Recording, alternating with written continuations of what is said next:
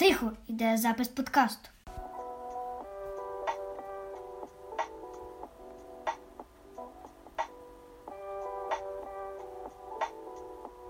Привіт, мене звуть Ліля, і сьогодні у нас пілотний випуск подкасту Go Podcast. Ми поговоримо про натхнення, де його черпати, що це взагалі таке, як його візуалізували в історії, а також про те, як знайти натхнення в самому собі і з чого почати.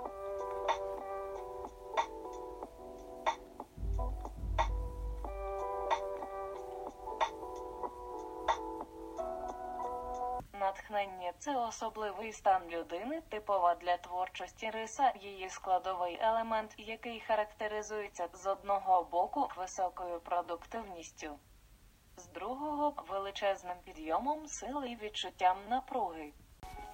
В українській мові є слово надих, це синонім до слова натхнення. Має воно три значення: перше поява душевного піднесення, друге спонукання когось до якихось небудь дій, вчинків, вплив на когось, і третє відтінок ледь помітна ознака чого-небудь. Якраз саме третє значення для мене є найбільш ближчим та зрозумілим, коли ти намагаєшся говорити про натхнення, тому що це щось швидко займисте, миттєве, його дуже важко втримати біля себе. Воно як з'явилося, так і зникає раптово. А, Натхнення намагались навіть зобразити візуально, і класно з прикладами те, як його зображали, мені допомогла Вікіпедія. Перше це скульптура Менада, більш відома як танець вакханки, створена в середині 4 століття до нашої ери скульптором Скоперсом. Це була кам'яна скульптура, в якій на якій зображувався божевільний екстаз.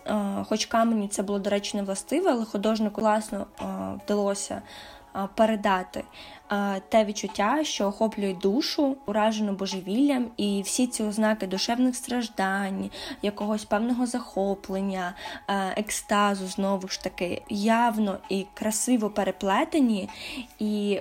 Таємничо поєднані, що хотів і передати автор, що це неможливе поєднання, але водночас воно є, воно ось тут зараз. У Європі в період християнства також намагалися зобразити натхнення, а тлумачили вони його як невидимий вогонь з неба, що йшов від самого християнського Бога. І те, що приносило цей вогонь до людини, це був янгол. А Янгол, як носій натхнення, став, до речі, доволі стереотипним візуальним зображенням, як в живописі, так і в скульптурі, і воно збереглося до 21 століття.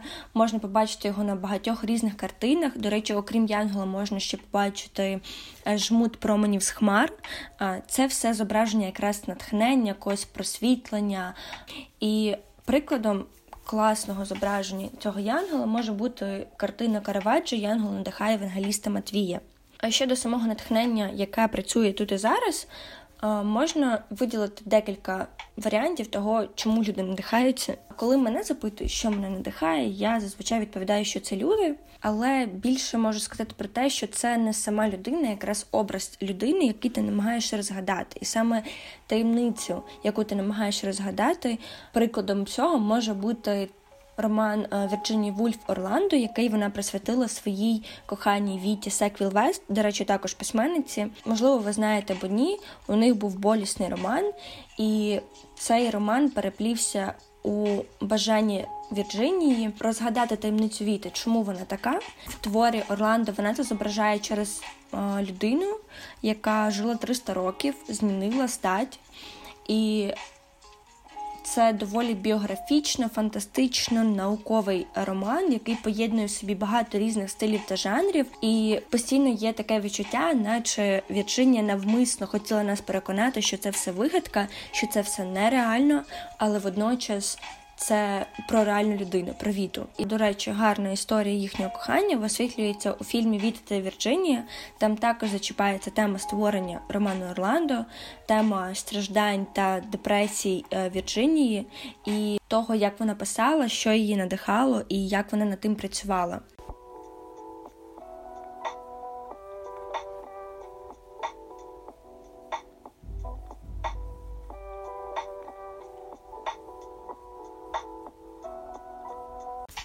Десь я прочитала чи почула фразу, коли не знаєш про що писати, пиши про дитинство.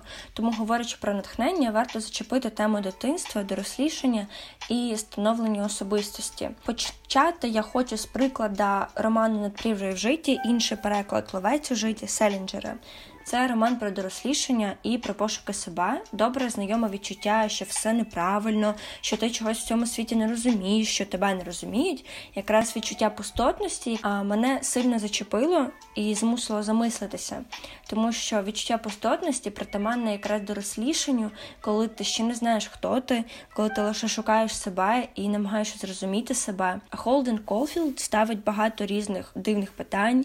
У нього багато суперечливих дивних думок і роман можна не любити, але заперечувати не можна, що а, Селінджер класно зобразив якраз всю цю розгубленість, через яку проходить підліток. У кожного дитинства це кладовище травм, історій, болю. А, це про те, що навіть коли у тебе є сім'я, гроші, можливості, ти можеш бути не до кінця щасливим. Дорослішання воно є таким нещасливим. Класно, коли ти маєш приклад для наслідування, якийсь образ можна торкнутися творчості Марка Лівіна, тому що в нього доволі сильні дорослі образи, діди. Бабусі, мами, через яких е, головний герой пізнає себе, пізнаючи цих дорослих людей. І це мені дуже близьке, тому що у моїй творчості також дуже багато сильних дорослих персонажів, які я хочу пізнати, в той же час пізнаю себе. Тому раджу прочитати його творчість, баба на літо, ріки та дороги, хороші дуже книги. Ріки та дороги я взагалі прочитала за, за дві години. Ці дорослі образи, які ви зустрінете в цих книгах чи в інших книгах, вони стають як поводарі для тебе малого чи малої. І щоб добре зрозуміти, що таке сильний персонаж. Це не зовсім стосується дитинства, але раджу прочитати книгу Спитаю пилу, тому що там якраз головний герой знаходить такий образ крізь який він починає писати, тому що він хоче розгадати її історію, він хоче переповісти історію цієї дівчини. Це якраз про те, що головний герой розуміє, що для того, щоб знайти цей образ, потрібно виявляється виходити на вулицю і шукати цих людей, а не навмисно, можливо, випадково, але знайомитися з кимось для чогось. І це все теж про натхнення. Якщо добре покопатися в своєму дитинстві, можна знайти корені своєї творчості. Звісно, здатність до чогось є константою, але от саме те, що пробудило цю здатність, можна знайти в дитинстві. Моїм першим свідомим поглядом про письменництво є історія, як я сиділа на кухні на підлозі з рідним братом мого діда, і він зробив мені зауваження, тому що я малювала в книжці. Він запитав мене, типу, чому ти це робиш? І я відповіла: я пишу книжку. Хоча тоді насправді я ще писати не вміла, можливо, знала які декілька букв, але в тій книзі я знайшла лише карлючки. Це було щось таке, що я навіть не сама напевно до кінця не усвідомлювала, але тоді мені рідний брат мого діда сказав, що молодець, але знайди собі зошит. Зошити я знайшла тільки пізніше. Натхнення породжується з болю, і я про це говорю наприкінці, а не на початку. Тому що, якщо б я почала з болю, на ньому можна було і закінчити. Якийсь конкретний приклад з літератури складно навести, тому що уся література так чи інакше пройнята сильним, другорядним або головним болем. І якраз цей біль він може бути особистим, коли тебе щось особисто тривожить, коли тобі зробили боляче ранили, зрадили, покинули. А є біль суспільна, вона є, вона поширюється на багатьох людей і поражає багатьох одразу одночасно в одну мить. Суспільний біль я пережила, коли мені було десь 12-14, тому що це був якраз період, коли почався майдан. Цей біль відчували усі. А, І в той час, чому я цього торкнулася, це якраз час, коли дуже багато людей чомусь почали писати, писати музику, писати тексти, писати вірші, виходити на сцену, танцювати, передавати, знімати відеоролики, створювати проекти. Це все творчість. Я якраз пам'ятаю добре цей момент. Коли одного дня я прокинулась і написала вірш. Це був мій перший вірш, він був на тему України.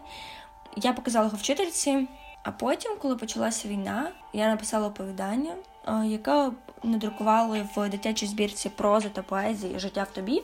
Це було оповідання про дівчинку, брат якої йде на війну.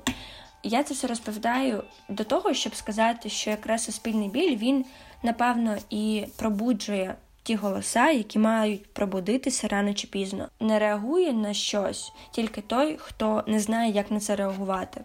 Це був клас восьмий, і тому, напевно, я не сильно пишаюся тим, що я тоді писала. Але я пам'ятаю, як до нас школу прийшла дівчина. Вона писала багато різних віршів. Директор її вивів на сцену, зібрав майже всю школу, і вона читала вірші про війну. І я пам'ятаю, що мені не сподобалось, тому що тоді з'явилось дуже багато як якісного, так і чогось хайпового. Я чомусь тоді їй не повірила. Тому, коли ви відчуваєте суспільний біль, це якраз перевірка на те, чи повірять вам згодом, чи не повірять. І я би дуже хотіла, щоб весь суспільний біль, який хто-небудь описує, ці слова були живі. І це також про натхнення, все про натхнення. Тому, говорячи про те, що сталося, чи про те, що може статися, чи про якийсь фантомний біль. Потрібно зізнаватися у тому, що це спонукало тебе до чогось написати щось, і це не соромно, тому що ти зреагував. Класно виразилась про тригери. Моя подруга. Я зараз ставлю тут її голосове повідомлення.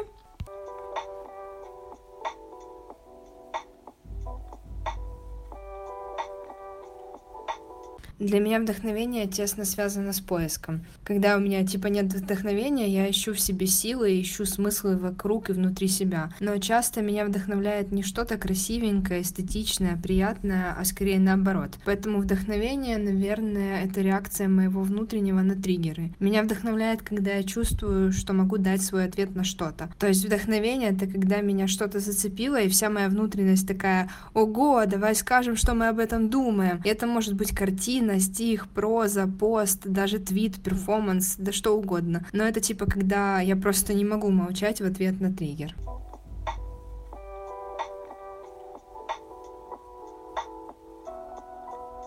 Якраз не мовчати це є причиною та наслідкою того, що ми називаємо натхненням. Це бажання поділитися чимось своїм, достукатись до когось чужого. І коли ти не мовчиш, ти продукуєш щось. Дуже часто натхнення є якраз бажанням висловити, бажанням поділитися. Але коли ти вже поділився, це вже не є частинкою тебе. І від цього сумно та щасливо водночас, тому що ти ніяк не вплинеш на те, як тебе зрозуміють. Тому закохана людина частіше пише, частіше зізнається, частіше творить щось, але в той же час закохана людина неймовірно сильно боїться виразити свої почуття. Тому любов, як і натхнення, це водночас хвала і божевілля. А мені складно говорити на цю тему, тому що я вже 10 разів перезаписувала цей шматок подкасту. Напевно, про любов так само складно говорити, як і про натхнення, тому торкнуся прикладу з літератури дуже нетиповим. Можна було би щось назвати до зустрічі з тобою, один плюс один, бо щось про сім'ю, наприклад, несказане з е, Селести Інг. Але я торкнуся книги своєї улюбленої життя попереду Романа Гаррі. Це про хлопчика, який не знає, скільки йому років, чи то 8, чи то 10, чи то 12, тому що він виховується в старої тітки колишньої повії і не знає своїх батьків тому що його покинули на порозі цієї жінки. Ця жінка виховує багато дітей, вона дуже стара, і вона виховує дітей таких ж самих повій, якою вона була. Е, вони залишають своїх дітей в неї, тому що знають, що соціальні служби заберуть їхніх дітей, а так вони принаймні будуть знати, де ці діти є. Чому ця книга для мене в першу чергу про любов? Тому що там головний герой, маленький хлопчик, він вміє приймати життя таким, яким воно є і цю тітку, такою, якою вона є. Там багато неприємних моментів, там багато чогось такого, можливо, на перший погляд, огидного, там багато непорозумінь, і там багато вчинків, які зовсім не є хорошими. Але це про те, як вміти любити усе таким, яким воно є, і це напевно найважливіше. Залишу тут для вас цитату з книги Життя попереду Романа Гаррі. Пам'ятаю, я чесно сказав їй, що потрібно схуднути і менше їсти, але це було дуже жорстоко по відношенню до старої людини, яка одна в цілому світі і якій тому себе потрібно більше, ніж будь-кому іншому. Коли вас нікому любити, все звертається в жир.